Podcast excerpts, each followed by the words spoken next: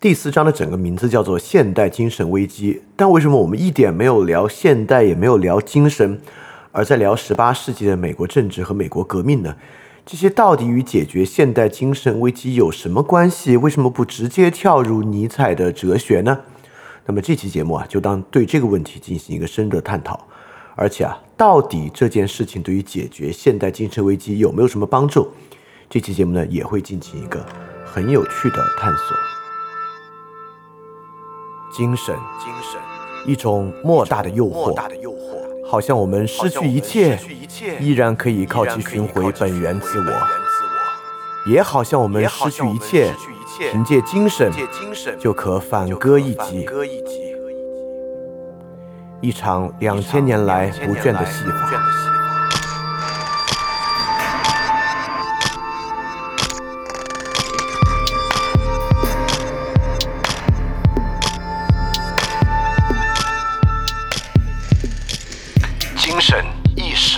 心理主体性自我，谈得越多现代自我却越是收缩，直到收回我们的小空间，收回皮囊之中，在想象的世界操弄概念，把玩感觉，对空辩证，保全自我。尼采在《查拉图斯特拉如是说》中讲到：“我爱那个人，他不保留精神的任何一部分给自己，而却整个的成为他的道德的精神，这样他精神上便跨过桥梁。”饭店二点零第四章，将精神引回世界，跨过桥梁。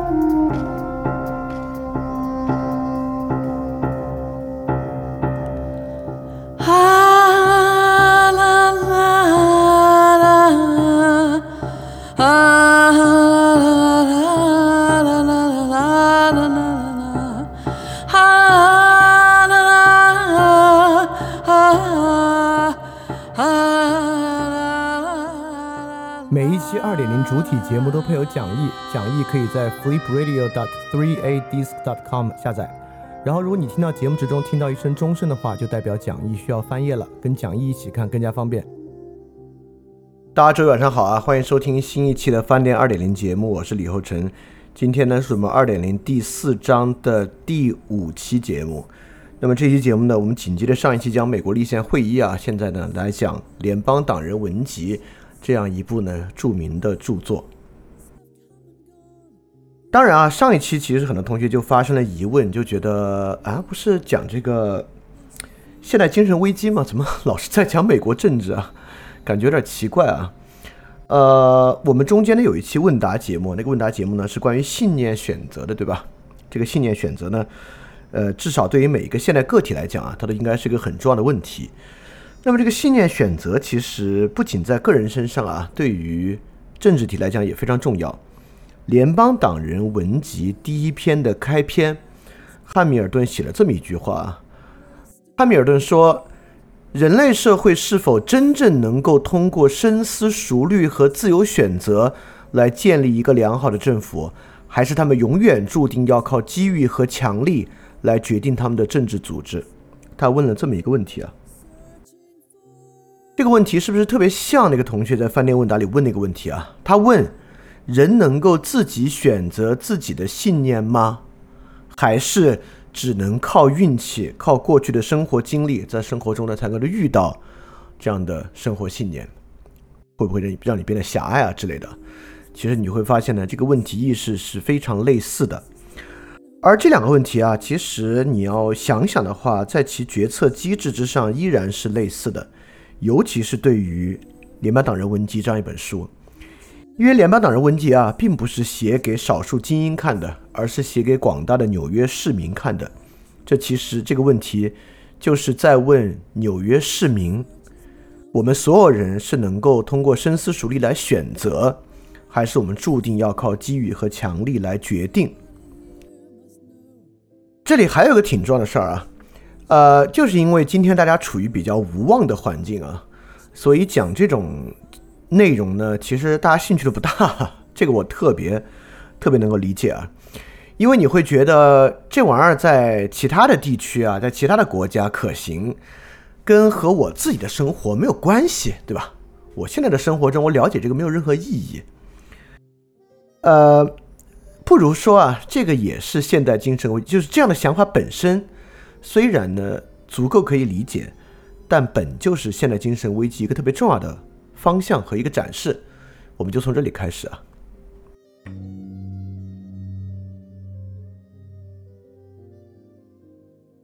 所以，为什么要从十九世纪开始谈起，而不是直接从尼采的文本开始谈起？而不是直接从所谓的个人精神危机开始谈起啊，我们谈一些特别个人的话题，一些有点类似于心理学的话题。为什么不这样谈的原因，就是因为啊，我相信绝大多数的听众二十多岁、三十多岁，呃，在你过去的生活经历中，你其实遇到过大量的，也听到过、看看到过大量的对你的人生啊有启迪意义的各种各样的金句。或者各种各样的段落和文本吧，呃，当然也有很多呢，尤其是这个法国后现代批判啊，韩炳哲啊，法兰克福学派第三代、第四代这些作品啊，呃，包括那个狗屁工作啊等等的，你看到都觉得心有戚戚焉，对吧？这就是我现在所经历的这一切啊。这里面要了解一个事儿啊，呃，当你看到别人在为你发声的时候。这里面是给你一种公平的感觉的，这这这不是真的，呃，这这不是假的，这当然是真的。透过看到哦，原来有人在关注我的问题，原来有人在描述我的问题，不管对于你的问题最后的实际解决起不起作用，它至少都让人感觉到一种这种公平的感觉，就是你看我的痛苦有人言说，就是我的困境啊，有人能关注到。这个呢，往好了说吧，令人宽慰；往坏一点说吧，令人快乐。所以说呢，我们饭店其实也经常去讲这样的东西啊，或者批判这样的一种思潮。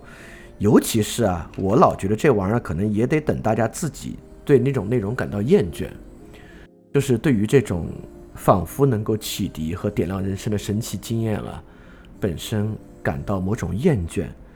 能够意识到那玩意儿其实帮助不大之后，可能呢才能够比较，呃，可能会更有耐心吧，来面对一些更长的信息啊，了解一些看上去好像并不直指那个问题根源啊，直接去解决那个问题的一些言语和内容。所以说那样的内容呢，我就管它叫这个 words as porn，就是它其实是一种 pornography 啊。但这种 pornography 呢，就是现代精神的一种探讨的方式啊。我们觉得，如果我们对于一个内容叫做现代精神危机啊，如果有预期的话，我们就会预期我们听到的是呢，是一些 words pornography 这种东西能感觉爽一点。呃，这种批判的话就不多说。我开篇还是说啊，就是对于翻转电台的视角来讲啊，第四章。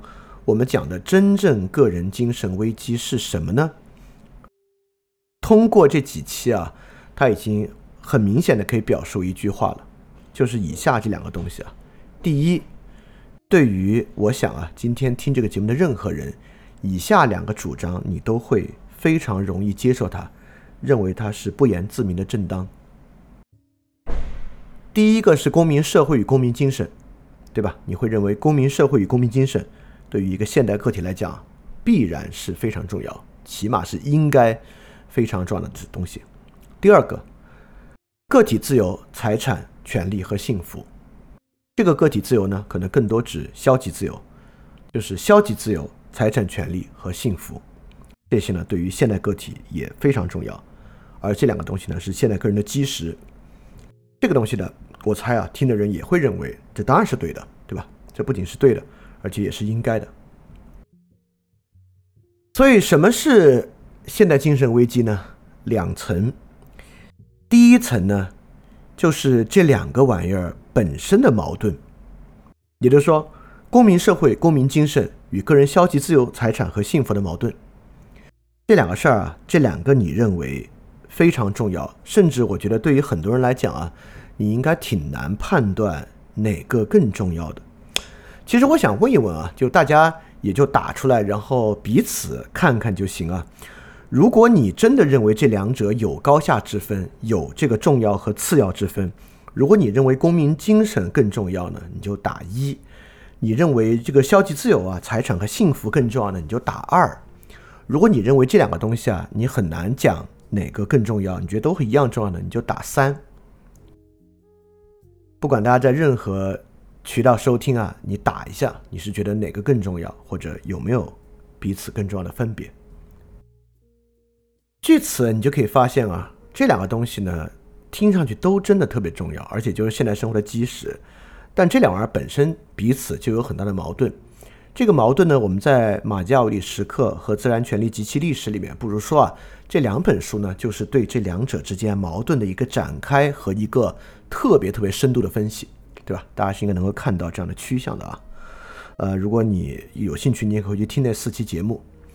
这是第一层的个人精神危机啊，就是这两个东西呢，在你身上彼此征战。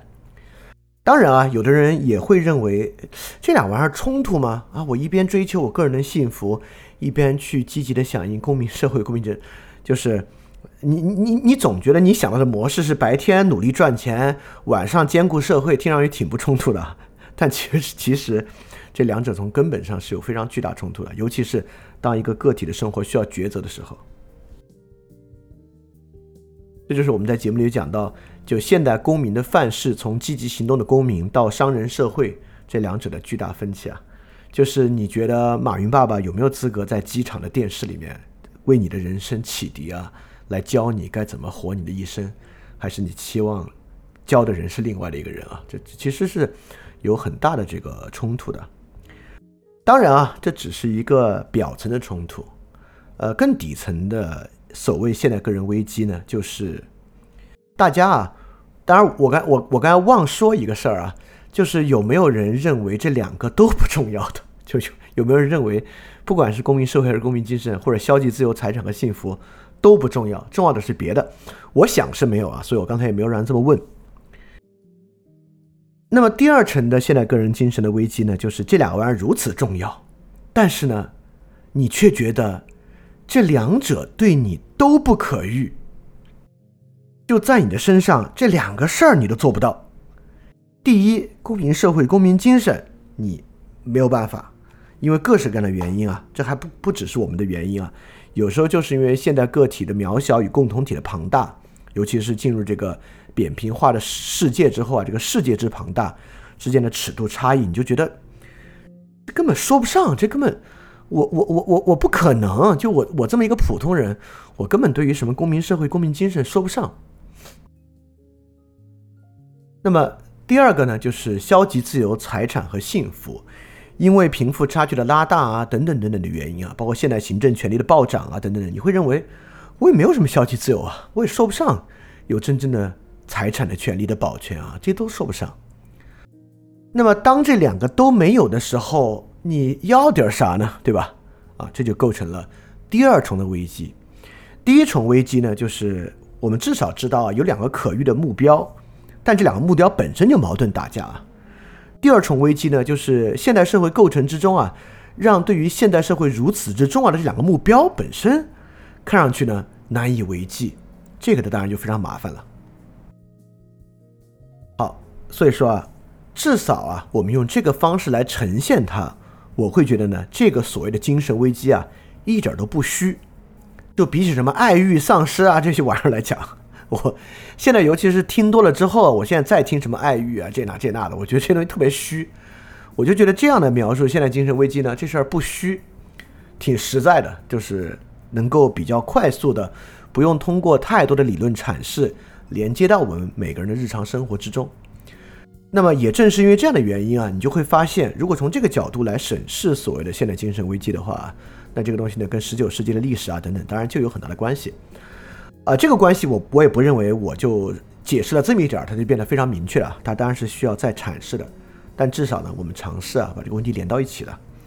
算是集中去回应一下过去四期节目下来很多同学的一个疑问。因为有不同的人在不同的渠道问我啊，说什么时候才能进入尼采的文本啊？为什么还要讲这么多的历史啊？那确实还需要很长的时间才进尼采的文本啊，就是，就是我们还需要花挺长的时间来讲十九世纪历史的。我们现在甚至没有讲进十九世纪呢，我们现在还在讲这个十八世纪的东西，对吧？我们讲到十八世纪末，还没开始讲十九世纪呢。但我当然会在未来的节目中啊，更注意去关联这个东西跟个体精神啊，这期里面就会有一些。好，我们接着往下开始说啊。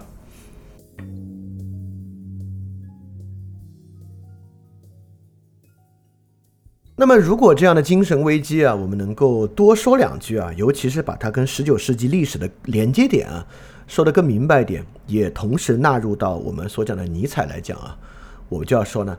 现代精神危机是一种卢梭式的危机，啊，我接下来引的话呢，都是来自于尼采的《权力意志》，啊，《权力意志》里面有两段，呃，有有有很多段啊，我截了两段关于卢梭的评价。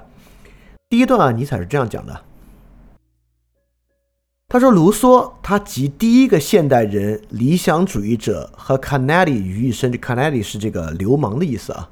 就是他集第一个现代主义现代人、理想主义者和流氓于一身。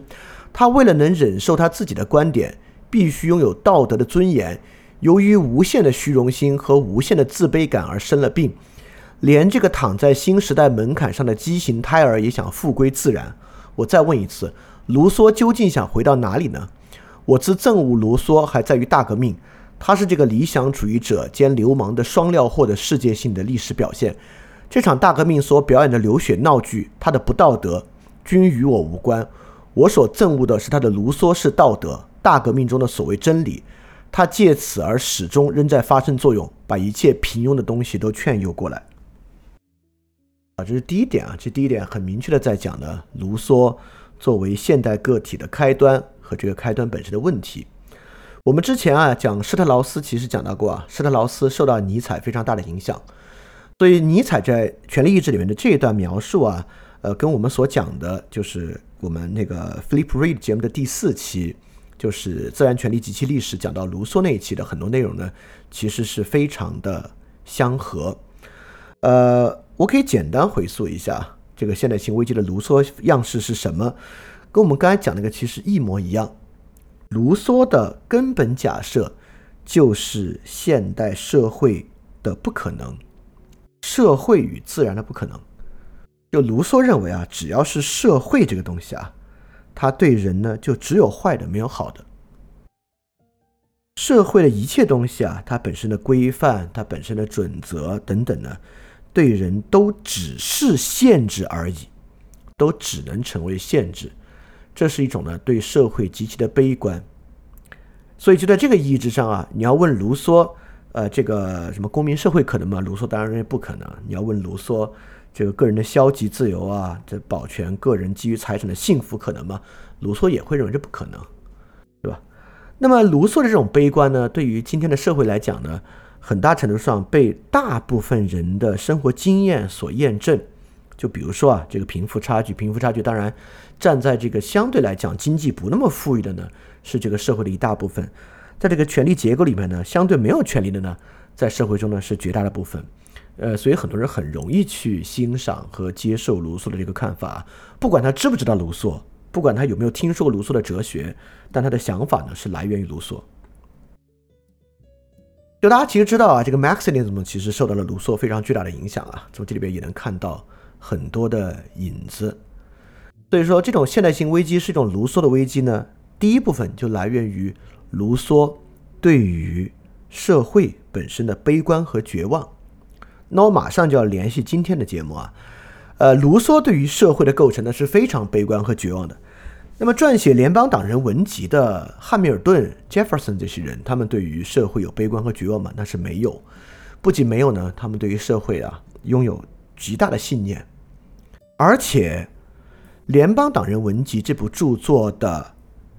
在人类历史上有一个很特殊的支点，就在于啊，这本书是实践了的，而且这个实践是成功的。比如说孔子的著作，孔子也尝试实践了，但是春秋战国的结果大家也知道，那失败了。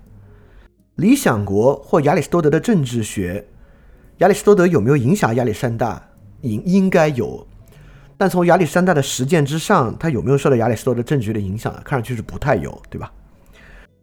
包括西塞罗的那些政治学著作，虽然更多的是以这个只言片语的方式留下来啊。这个罗马呢，也很快从共和国进入了帝国，等等等等的。所以过去有很多非常经典的政治学著作，我们不能说他们不重要，甚至要说这些都非常非常的重要。包括洛克和霍布斯的这些都非常重要，托克维尔的非常重要。但第一，这些作品有的也是由直接政治家撰写的，托克维尔就是一个议员，对吧？但是如此重要的政治家集体撰写的比较少。其次啊，写完直接执行而且成功的呢更少。对联邦党人文集啊，作为直接由政治家撰写，而且马上投诸实践，而且实践呢可以说是非常成功。当然啊，里面是有很也是有很多颠簸的，比如说南北战争就是一次非常巨大的颠簸，但其实是很成功的。所以说，基于这个联邦党人文集的信念，是一个被历史证明过的信念。所以面对卢梭这样的悲观主义呢，这种被证明的信念呢？是很重要的，这也是为什么这本书如此重要的原因。我不知道有多少人真的读过《联邦党人文集》啊？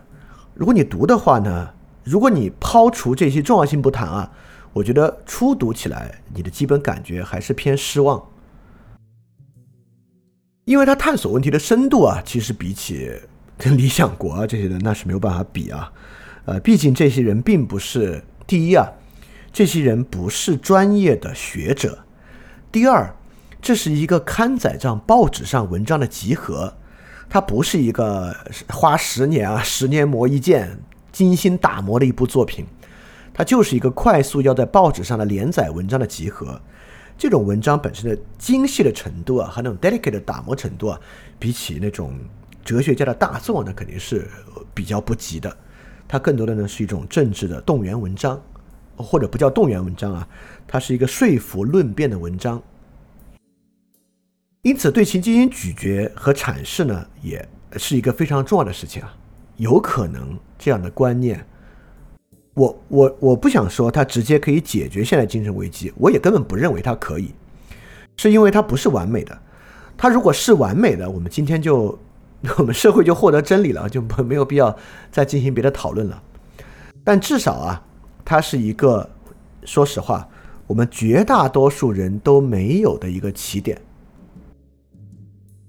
即便一个人过去啊对美国非常向往，觉得他真是真灯塔，一切都好，但他究竟好在哪里？其实呢，你也不知道，对吧？对，今天呢，我们就是要说啊，我们先不说他今天 American 今天好不好啊，我们先说它作为起点，作为联邦党人文集这里他们所选择的。这样一种现代信念，我们就希望呢，能够在制宪会议这部分之后啊，我们能够进一步把里面的重要之处展开，跳出大家都知道的哦，这玩意儿就是三权分立呗，这玩意儿就是权力制衡呗，就是没有这么简单啊。就算是制衡，你要知道它到底制衡啥，是一种什么样的制衡，对吧？你才能明白这些人乐观到底来自于哪里啊。而这些东西呢，就能超出啊。卢梭带给我们的那个观念是哪个观念呢？就是我们之前也经常写文章来讲啊，什么公正治恶之类的啊。就卢梭带给我们的观念呢，就是在对一切都非常悲观的情况之下，把平等啊作为社会最核心的观念。这个平等可不仅仅包括社会啊、财富啊等等的平等，有一个平等是里面最可怕的平等啊，而这个平等呢。我猜现在全世界，我们最能够理解卢梭这个平等的可怕。我们要求平等的纪律，我们要求平等的枷锁。说实话，这个我们应该最懂了。我们对于财富的不平等还没有那么恐惧，我们最恐惧的就是枷锁的不平等。我们希望通过把枷锁施加在他人身上，让我们能感受哦，原来每个人都是平等的被压制的。原来每个人都是在平等的经历这种恐惧啊，这是我们非常关注的一个。这这 exactly 就是卢梭要的。我们之前已经讲到过了，在卢梭的社会契约论之中，人与人之间的同情被人与人之间的前置所替所替代，对吧？因为卢梭要求的就是一种平等的威权状态。所以说，如果能够真的超越这个，那势必需要我们对某些东西拥有信念才可以。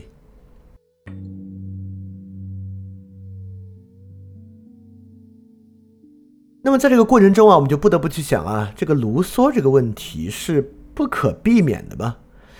因为到今天为止啊，不管是在这个民粹式的福利政府背后，南美洲的历史啊，我们讲过那么多，包括现代社会的右极右翼的转向啊，背后你都能看到卢梭的幽灵和影子啊，在那里向大家挥手致意。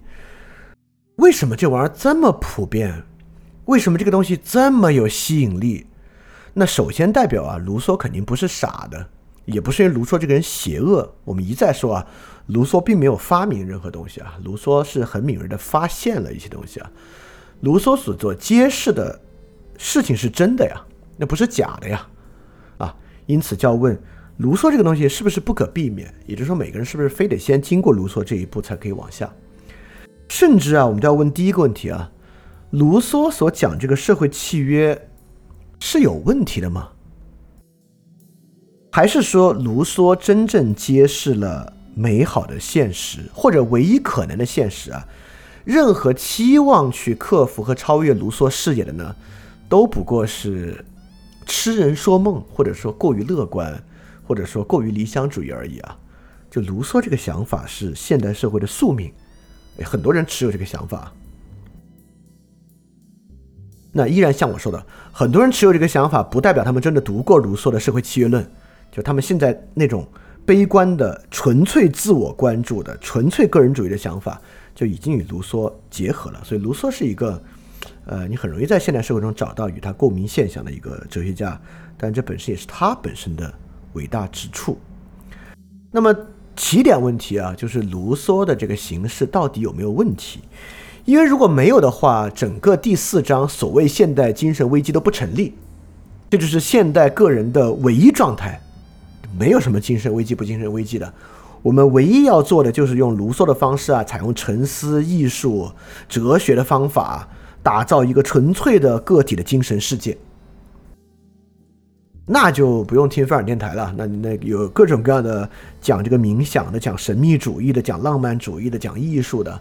就是我们唯一的需要就是这些，啊，当然啊，这些东西本来现在就是社会上最火的东西嘛，对吧？也就说明，这这这你根本不需要劝大家啊，就大家自己就奔这东西去了啊。那么那样的一种生活有没有问题？呃，我这个我不在今天的节目里进一步做阐述了。如果大家现在脑子里对这个问题觉得，哎呦，对啊，那个生活有问题吗？有什么问题啊？那我希望大家可以回头想想过去的一年，你来看看那样的状态对一个个体的生活有没有问题啊？希望大家不要忘掉那些东西啊。好，现在假设啊，或者说就算不假设啊，大家就容我本着这个卢梭这个想法就是有问题。诚如施特劳斯所说啊，这是一种现代性危机，我们把它当危机看。我们接着往下来看这个问题啊，那就第一个问题。十九世纪所凝结的商业共和社会，是不是像卢梭所认为的那么糟糕和不可行啊？当然啊，不管是马加维里时刻还是自然权利及其历史啊，都没有说十九世纪凝结的商业共和制社会是完美的。但是呢，这两本书啊，大家如果跟着我们一起读完，都能感觉到里面有一种隐隐约约的东西，都在说。这个东西啊，是现代社会唯一可想象的方式，就是商业共和社会以及其中的自然权利。这东西特别重要，而我们对于它究竟是什么样，其实是不够了解的。就是我们对于十九世纪凝结的商业共和社会其实是不了解的。我们必须对它有足够了解之后，才能够更多的什么呢？不是让它变得完美。更多的克服里面的这些问题，让人们对于商业共和社会的信念能够更加强烈，啊，这是第一种可能性啊。第二种可能性就是我们是否能够构想另外一种方式来解决现代社会的问题？就是我们能构想一个方式，它就不是商业共和制的社会，它是一种非商业、非共和的社会。而这种社会呢，恰恰克服了商业共和制社会的一些麻烦和问题，导致我们呢能够活在一个更好的社会之中，能够克服卢梭所带来的一些问题啊。Maximism 本身就是这样一种承诺，认为这种方式是可以克服这个商业共和制，用一种新的社会形态来的。啊，在二十世纪呢做了非常多的实验，很多政治实体呢进行了尝试。然后这个尝试的结果，大家自然是知道的啊。当然啊，我们也不能说这一次尝试我们是否就穷尽了所有可能。那还有没有别的可能呢？那就是之后的问题了啊。这是第二种克服卢梭的方法。那第三个就是卢梭问题啊，有没有纯粹脱俗的解决方法？就说，你看卢梭本人提供了一个，对吧？就是那种沉思的、哲学的、艺术的。那这也是只是一种而已嘛？有没有一种方式啊，解决现代精神危机，根本与共同体无关，是在接受卢梭的这个，就是在接受卢梭的现代社会前提条件之下，就是社会不可能，我们就认可这个社会不可能。有没有一种自我修炼的个人纯粹精神的方式来解决现代精神危机？那这个问题我有十足的把握回答啊，就是绝对不可能啊！绝对不可能的原因呢，我觉得是在第二章维特根斯坦里面，我们得到了最完整的解答啊！我还是我我我还真有这个把握，说那是一个很完整的解答，因为我们既论证了理解与语言的不可分割性，又论证了语言与公共的不可分割性。对，在这两个基础之上，有没有另外一种理解？或许不靠语言，或许纯靠私有语言的方式，达成一种很深的幸福和理解。我我我现在比较有把握的说，这是绝对不可能的事情。因此，我们可以把现代精神危机看作好的社会不可能作为其基础条件条件前提条件，其他的复杂问题啊，爱欲啊，这那这那，其实都是它的一个子问题，或者对它的一种二次阐述而已啊。因此，第四章我们要去讲的问题，就是一个好的社会可不可能的问题。当然啊，这个问题在一种现象学的条件之下呢，有一个二重的复杂性。我在今天也把它点出来啊。毕竟我们都是个体，对吧？我们对于社会的感受呢？不仅是当下我们所接触的这个物质社会，同样也包括我们对于过去社会的记忆、未来社会的设想。也就是说，社会被给予我们的，从来不是一种纯粹的物质社会，也不是一种纯粹的感觉，而是完全被包含在我们的语言和理解之中的一个现象。也就是说，同样一个社会现象。生活在其中的每个人，可能对他的理解都完全不同，因此感受也完全不同。这个大家应该都能理解，对吧？你说，在我们讲一个好的社会可不可能，我们里面有百分之五十在讲对于公共来讲啊，一个好的社会可不可能？另外百分之五十其实也在说，当他作为一个现象被给予到每个人的时候。在这样的一种被凝结下来的理解、感觉和感知之中，一个好的社会可不可能？因此，他就没有在讲明天是不是就要有个好的社会的问题啊。它是一种，就是个人有主动理解的一个过程。所以我们没有在讨论客观的什么是完美的社会制度等等的问题。当然，理想国也没有在讨论这个问题啊。理想国在讨论的也是。被感知的这个社会，好的社会有没有可能的问题？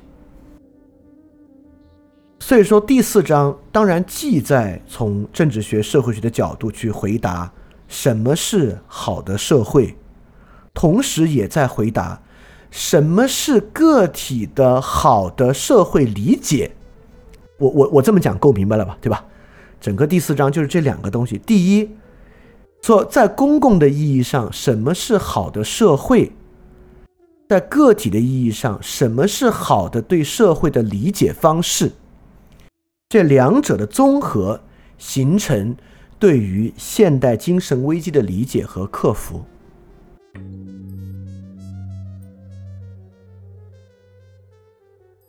那么，既然话说到这里呢，我们就从这个理解开始说，因为理解呢是每个人能感受到的，也与我们这期讲的这个信念问题有关系。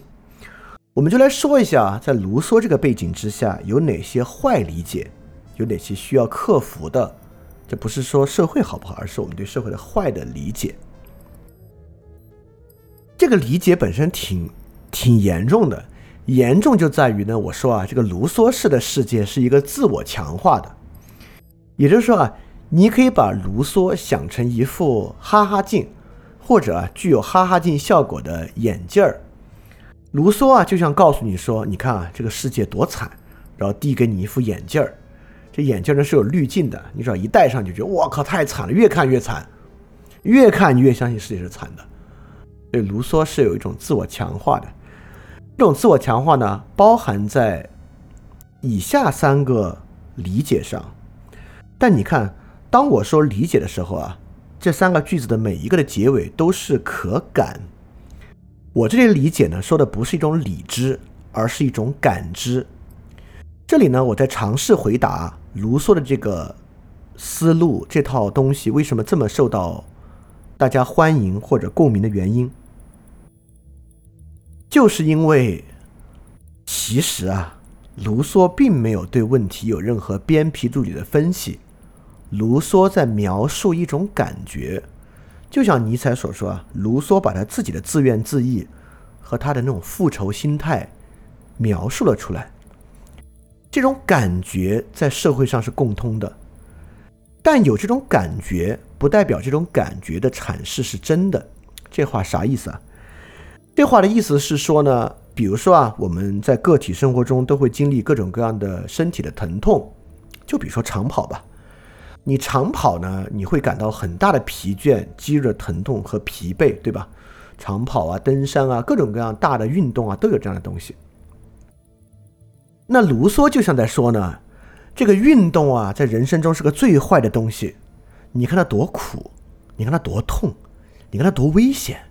有多少人是运动死的？有多少人是运动受伤的？人为什么会运动啊？因为人有一些不切实际的期望。就我我我就不我就不往下演绎了。它就像是这样一套东西，在那个感觉的层面之上，在可感的层面之上，他描述的这些你都能感觉到，你都觉得对啊，危险啊，伤病啊，疼痛啊，都有感觉。据此呢，你觉得哦？他对于感觉之上那套的理解描述应该是真的吧？对于社会呢，卢梭就是这么一套可感的东西啊。但这些呢都是坏的。我认为呢有三个可感是最重要的。第一个呢，就是我们每个人自己的特殊性，在公共中根本没有意义，太渺小了。就是因此，因此是什么呢？你看啊，我不是说这种渺小性可感啊。这种渺小性可感不重要，重要的是，因此集体的诉求和感受比我个人的诉求和感受更加可感。这什么意思啊？就这事儿是不是伤害到了我的尊严？就是很多人其实有点有点不知道，但这事儿是不是伤害到了集体的尊严？它比个体的尊严更加可感，明白这个？大家不，我不知道能能不能明白这个意思啊？就是卢梭所讲那个 common will 公共意志啊，听上去是个很虚的东西，但是在现代社会之下，它其实不虚。不虚的一个前提，就是我们个体的个殊性啊，在这个巨大的公共中看上去微不足道。而尤其是拜现代传媒所赐啊，在卢梭那个时代还只有报纸和这个印刷物，我们今天这个时代，你更感觉，靠，我的尊严好像是个特虚的东西，这个集体的尊严才是个特实的，每天都能感觉到的东西，对吧？我们就会产生这样的感觉啊，但这是错的啊。第二，第二个可感啊，就是同情心是个坏的东西。同情心为什么坏呢？也你你你听这个你就觉得啊，这话我绝对不会认可。我跟你说，你绝对认可。同情心为什么坏呢？是因为同情心啊，瓦解了整体纪律的刚性，让整体纪律更难实施。在这个实然的社会环境中啊，无论如何加强限制本身，基本都没有什么坏处。惩罚和强制与秩序的形成更加可感。就是对于社会秩序这个事儿啊，惩罚与强制比同情心要强烈可感的多。因为一讲同情心、同理心啊，大家都觉得好重要。我要成为一个有同情心的人。这个饭店很多节目都在指出啊，真的未必。因为你只是对你喜欢的东西有同情心，你对于你恨的东西啊，你看很多人啊，平时对他跟他自己相似的对象，那极有同情心；对他觉得不好的东西啊，那恨不得用最严酷的铁拳招呼，对吧？这这就是这就是尼采讲的。因为我们讲同情心，那自然讲的不是你对你家人的同情心，那不废话嘛，对吧？我们都可以说这这种同情近乎于利益。所谓的 empathy，很大程度上就是要对你不喜欢的对象，那才有意义。你的同情心都是对和你相似的人，那算什么同情心，对吧？呃呃，当然，卢梭说的这个也是有现在有很多事实的基础的啊，就确实啊，就像我刚才讲的，现在社会呢，大家对整体纪律的刚性这事儿很强调，很在乎。而且你说有个社会问题，你说我们大家的彼此理解能让这个社会秩序变好，没有人相信。通过加强惩罚让社会变好，大家都相信，就说明惩罚和强制比 empathy 更加可感。这事儿啊很麻烦，麻烦在哪儿呢？你看啊，就偏自由主义的那些人啊，从斯密到洛克到哈耶克到休谟。这些人的人性论里面偏好的那玩意儿啊，都是同情，就是要构成那么一个世界啊，同情特重要。而卢梭这个世界啊，对于纪律的刚性的要求特重要。所以说，如果你真的是一个更在乎纪律刚性、觉得纪律刚性更可感的人呢，那那那那现在很多现象也就不奇怪，对吧？好，这是第二个更加可感的，第三个更加可感的。就是建立在快感基础之上的自我，不管是经济个人主义通过消费所取得的快感，还是极端精神个人主义通过刚才我们所讲那个 words as porn，就那样的一种 pornography 所产生的快感，这种快感下的自我，比公共自我更加可感。就当我们说自我的时候啊，我们更容易感受到的是这种受到快感刺激的自我。而不是公共中的自我，这种自我更加可感，也是一个非常重要的卢梭问题的症结。所以你看，卢梭问题就有这三个症结啊：第一，集体的感受比我的感受更加全面可感；第二，刚性整体的纪律比同理心与秩序的关系更加可感；第三，极端快感中的。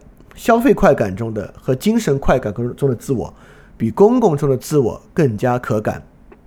这三个东西呢，会对于卢梭的这个世界观啊，就是这个社会不可能，社会是必要之恶，社会的一切都是限制和纪律，对这个东西呢，会不断的形成一种强化。所以就是说啊，一旦接受这种卢梭式的世界啊，它是自我强化的。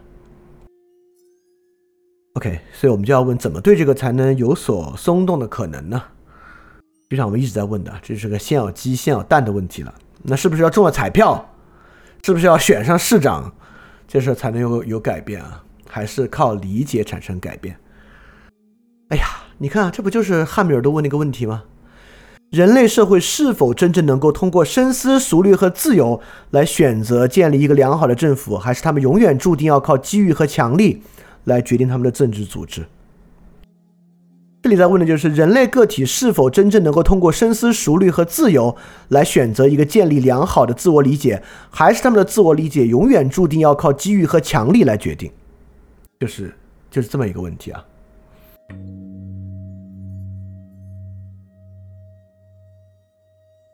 所以我们之前讲啊，如果尼采的思想有个核心词呢，就是颓废。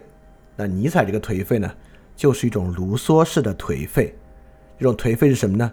就是对于现代社会彻底失望的这种颓废，就是这么一个问题。如果现代精神危机是什么呢？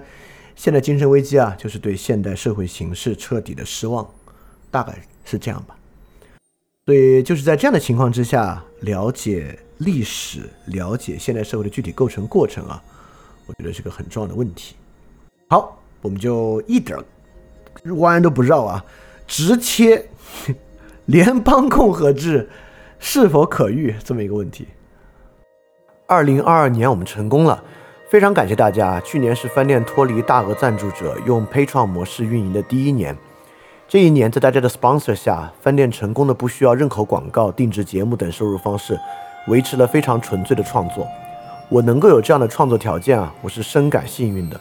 延续这种创作方式，高强度的为大家提供各种内容啊，是我个人很大的一个荣幸。所以在新的一年啊，也希望继续能够有大家的支持，在 Patreon 和爱发电赞助饭店的创作，大家量力而行就好啊，还是优先自己的生活。如果你希望赞助饭店，可以在 Show Note 找到链接的地址。非常感谢大家了。